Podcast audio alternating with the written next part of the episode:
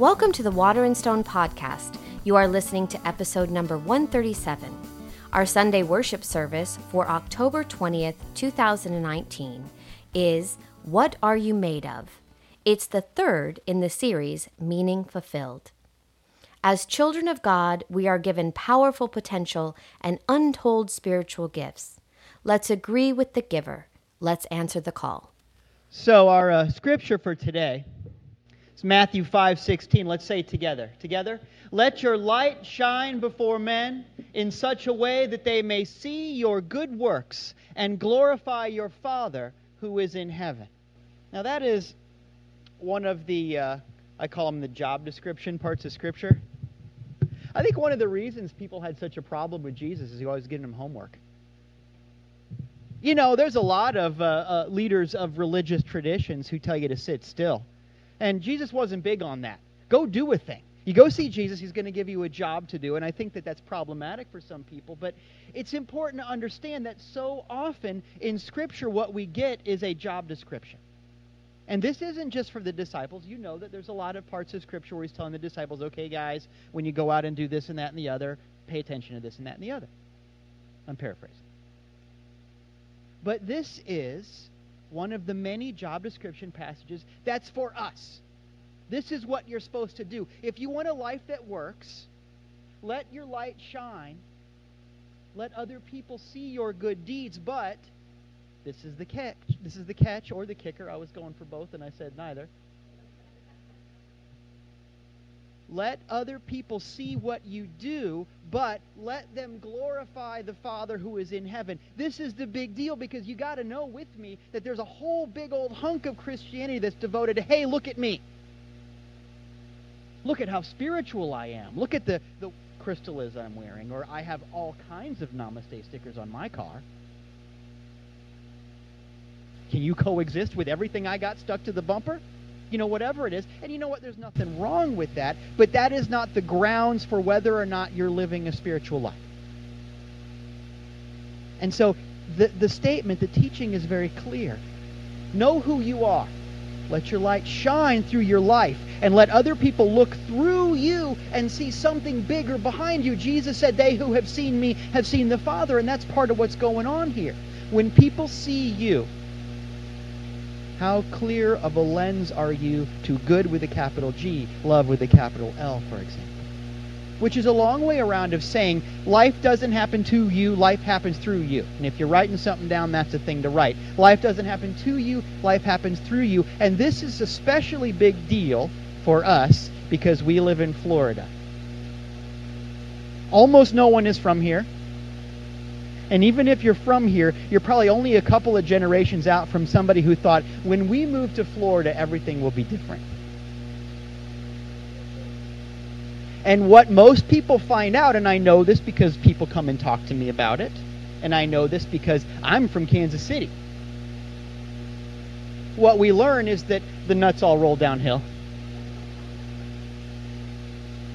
But what we learn more that it, it doesn't matter where you go. This is the old story your change in latitude will not change your attitude with apologies.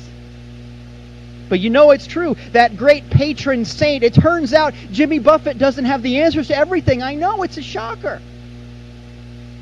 But you and I both know that there are plenty of situations where we think if I only get this outer thing, I will be different, and it never works out.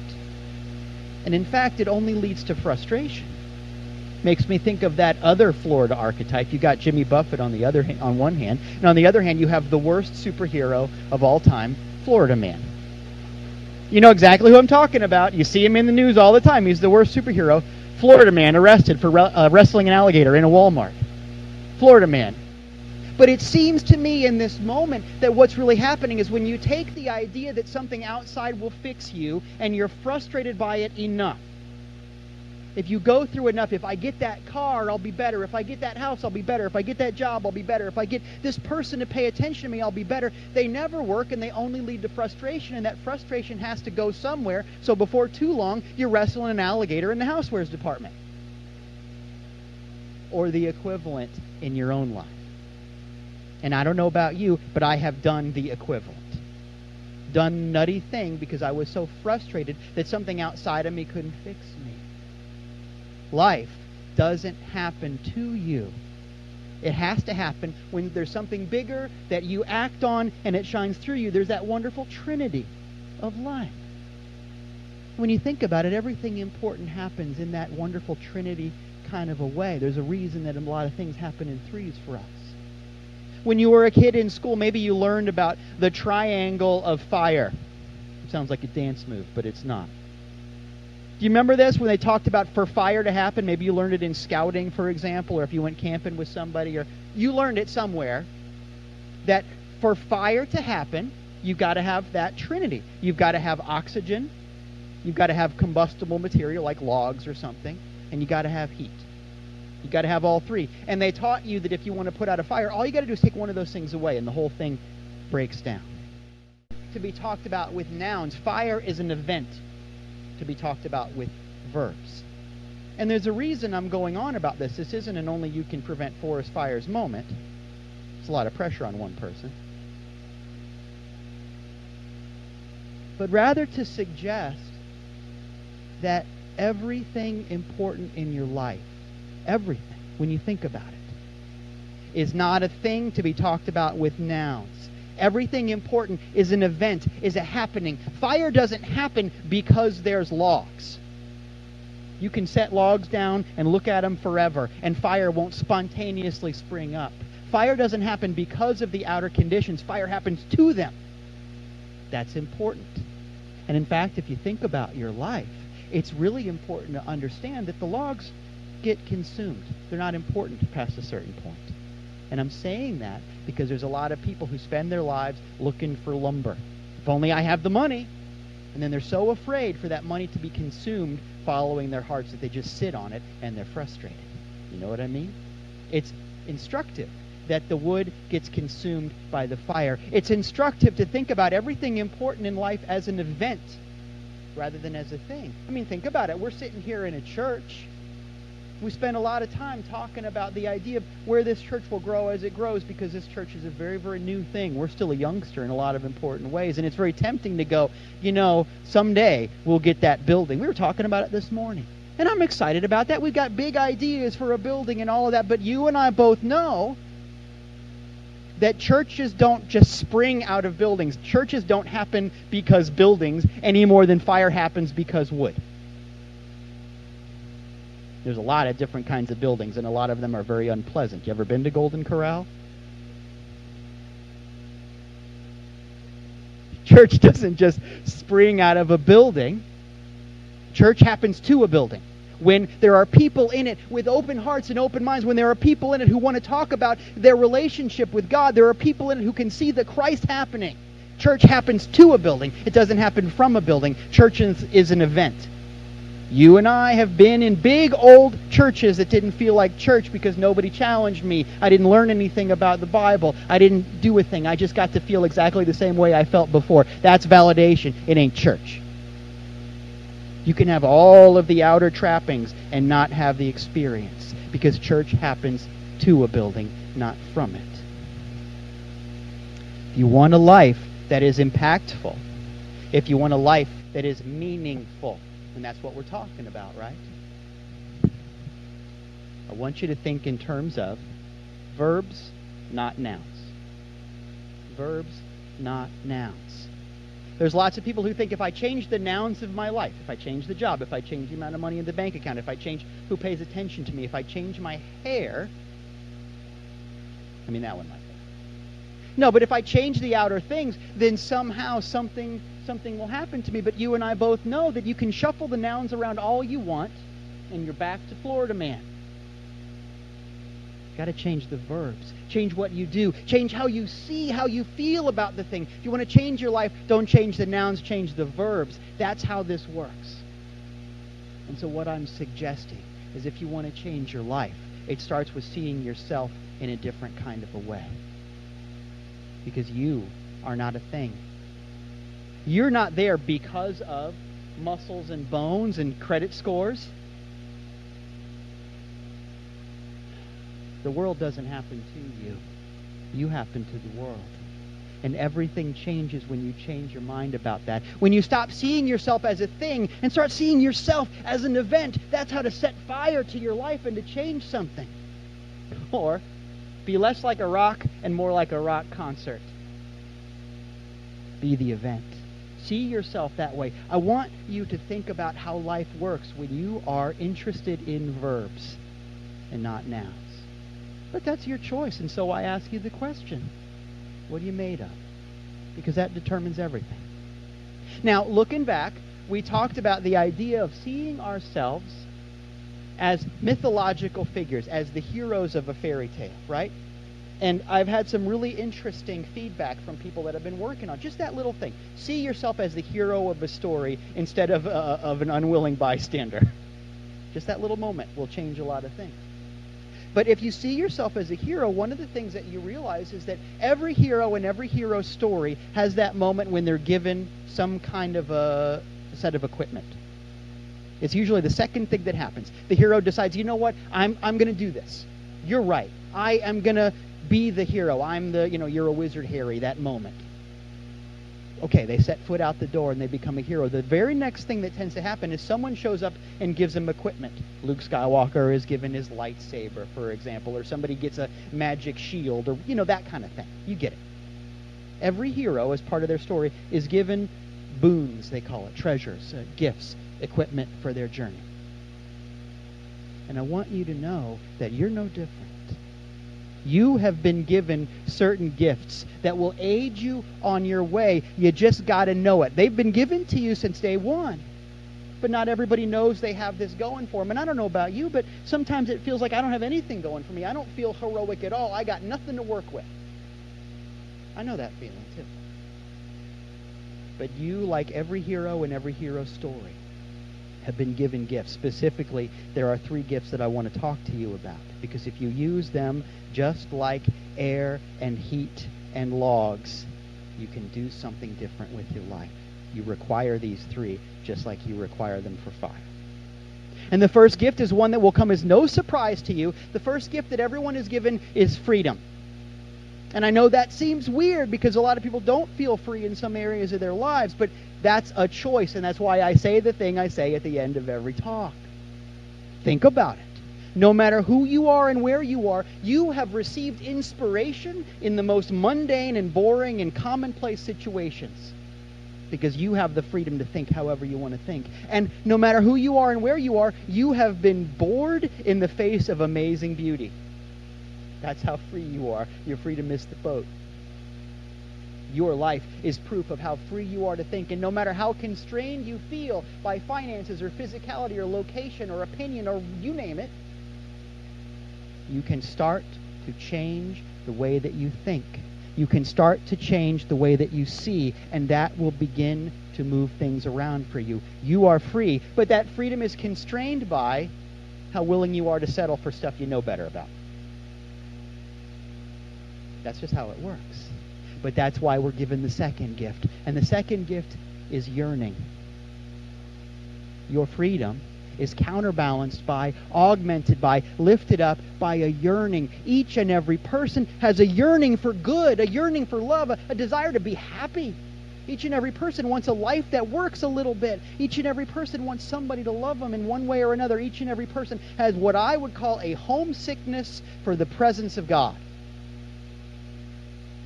Not everybody calls it there. Calls it that doesn't matter to me. I don't think God's interested in brand recognition. But every single person has a yearning for it, and you are walking proof of that. I don't have to prove that one to you. And that yearning is limited only by how willing we are to settle. Sound familiar? The yearning is balanced out by the freedom. The freedom is balanced out by the yearning. And if you use one to satisfy the other, you're on your way but you need something else. The third gift, and this is the gift that every hero has too the gift of a tribe. No one's born alone, no one does anything alone. If you want to act like a three year old and say, I do it all by myself, enjoy the tantrum, but the truth is, no one does anything alone.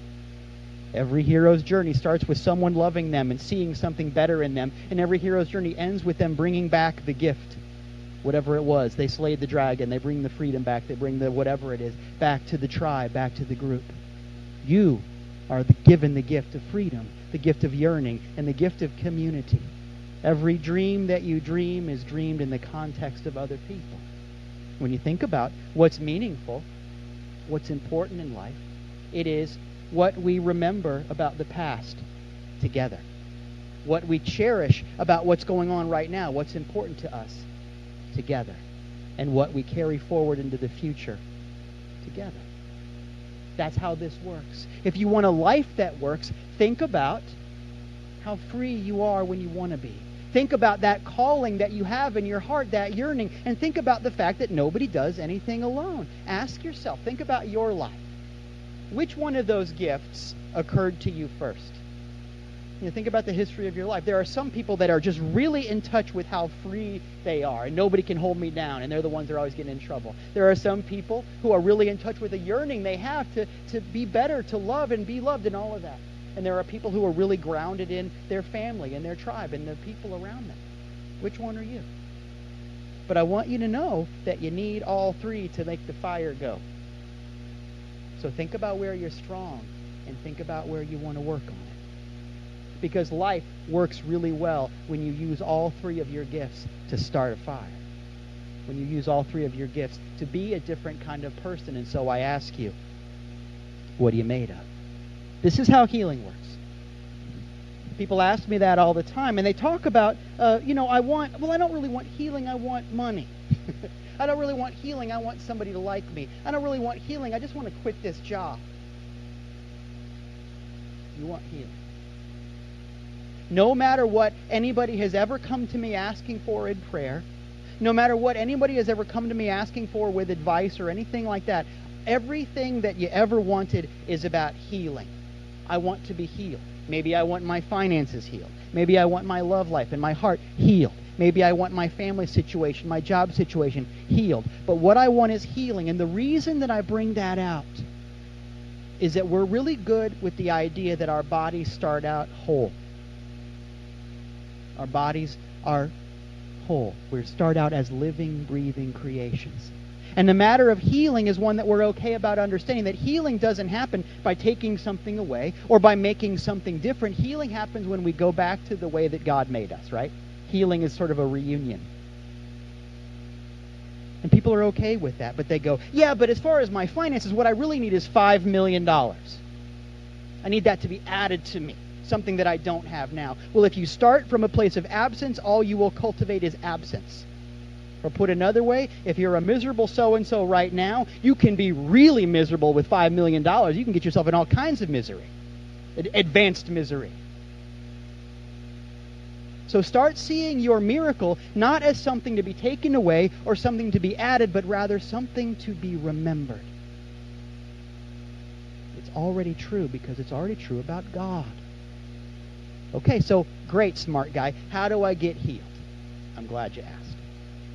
We're talking about threes today, and there's three steps to the healing process. I've seen it work over and over again. I've seen doctors scratch their heads at somebody being able to walk out on their own steam. I've seen it work over and over again in love life, in finances, in jobs, you name it. Maybe it's not the only way, but I've seen this way work. Step one in the healing process, whether you're healing your body, you're healing your finances, whatever it is. Step one in the healing process is take out the trash. Think about what it is that you're working on and decide to get done with anything that doesn't agree with it. Take out the trash. In other words, if you're working on love, how much not love are you putting up with in the way you think about other people? How much not love are you putting up with in the way that you carry yourself in the world? Take out the trash. Because you can't have healing if there's a whole bunch of stuff you know you shouldn't be doing to take care of your body and honor it, for example. You have to take out the trash. Or you know, God says, You've been faithful with a little, I'll, be, I'll put you in charge of a lot. Well, what happens if you're not faithful with what you have? The universe goes, Well, I guess you're good, right? No, no, no. Fix me and make me better, but I don't want to change anything. First step is take out the trash. Agree with that. And that's the second step. Agree. So you get rid of what's not true. And the second step is you agree with what is. So what does it look like when you agree with love? What does it look like in your heart, in your life, in your thinking, if you agree with healing, if you agree with prosperity? What if you've got a rich father? How does that change how you think? Step one, take out the trash. Forgive. Step two, agree. Let it be okay with you that your life works. And that seems like a no-brainer, but you know as well as I do, there's a lot of people who aren't really okay with the healing because all they know how to talk about is what's wrong. I would refer them back to step one. Step three, act it out. Live it. Carry your agreement into celebration. Do something. What would Jesus do if that's if that's how it works for you? But if you don't have a clear understanding of Jesus, let's talk. But in the meantime, what does it look like if you live out your loving idea? What does it look like if you live out what prosperity, what healing, what happiness looks like? Live it. Carry your celebration into action. Because what you want, once again, is a remembrance of the way that it always was. No more saying no to what's in your heart, but jumping in all the way. And I say that because there's really two kinds of problems in life. There's the problems that don't require any change, like fixing a flat tire or even putting a cast on a broken arm. I just do the thing in the outer and I don't have to really change anything. And then there's changes like quitting smoking, falling in love, learning about yourself, being a better boyfriend or girlfriend or whatever it is that require change. I got to tell you, nothing ever gets fixed if I'm just changing the nouns. There's always going to be more dishes to do. There's always going to be more stuff to deal with. There's a lot of self-help things that tell you, just change these things, do this to-do list, get up an hour earlier, but that never changes anything. So what I'm trying to say is when you pray, and I hope you do, you don't got to pray like I do. You read the Lord's Prayer, and Jesus says when you pray, do it like this. But you don't even have to study anything. When you pray, just take time every day and just talk to God like you're talking to a friend and you will figure out the right words. God will give you the right words. But when you pray, stop asking for God to change your nouns. God, will you please just give me more money? How's that working so far? Has it ever worked? Stop asking for God to change your nouns and ask for God to change your verbs. God, grant in me an understanding heart. Sound familiar? God. May I see you more clearly. God, what do I need to do to be more like how you made me? God, let me change how I see, how I feel, how I live. Pray for God to change your verbs. Something amazing happens when we get past asking for what we want. You know, when you think about it, every hero's journey has the moment where they start out in have to. You know, Luke Skywalker's out there working on the farm, Harry Potter's under the stairs, you know, doing the things that they have to do, cleaning up something. But something amazing happens when they get to do what they want, when something changes. But that's not the end of the story, even though most people stay and want to. They go, hey, I'm going to read this religious book, and it's going to tell me how to get what I want and manifest a Buick, and going to give me all the things, and I'm going to win friends and influence people and all you influence them into is thinking how selfish you are. But we won't talk about that. The amazing part of the story, and I'm telling you this because it's something that people don't talk about in church very often. The amazing part of the hero's journey is not when they're in have to, and not when they move into want to. Because change doesn't happen when you're just doing the same dishes over and over again. Change doesn't even happen when you're getting what you want all the time, because that's just your ego, and it's a broken record after a while. No surprises. Change happens in every hero story when they don't get what they want. Think about it. Luke Skywalker would love for Obi-Wan Kenobi to hang around a little bit longer, but he didn't get what he wants. Every hero story has a moment where you can't always get what you want, but you get what you need. And I'm telling you that to say that God knows better. I'm telling you that to say that you have, have been working on something and maybe it didn't work how you wanted, but I'm telling you, to lean into it. I'm telling you that it's time to recognize that the beautiful thing happens. The hero becomes a hero when they step past what they want and they step into what they've been called to. Okay, God, a gift.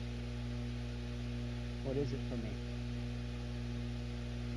Because you have been called.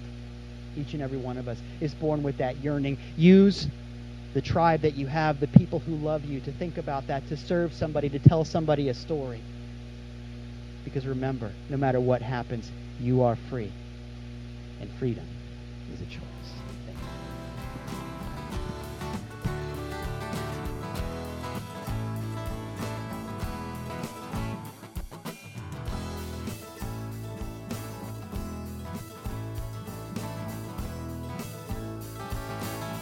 Hey, this is Dieter Randolph, and I just want to thank you for listening along to the services and being a part of this extended church family. I love the idea that it's not something that's bound by a particular physical location, although I want you to know that you're always welcome to come join us. Our street address is 1000 3rd Street South in St. Petersburg, Florida. It's an amazing thing to be a part of this physical community. But one way or another, I want you to know that you're part of a larger family. And this meaning series that we're working on has to do with finding out what really matters in your life and making a life that matters for everybody. So, with that in mind, there's all kinds of things that I want you to know about. There's all kinds of things to try and do that's going to make a difference in your life. And to find out more about the different homework and kind of things that we have going on, please find us on the web at waterandstonechurch.com. That's waterandstonechurch.com, all spelled out.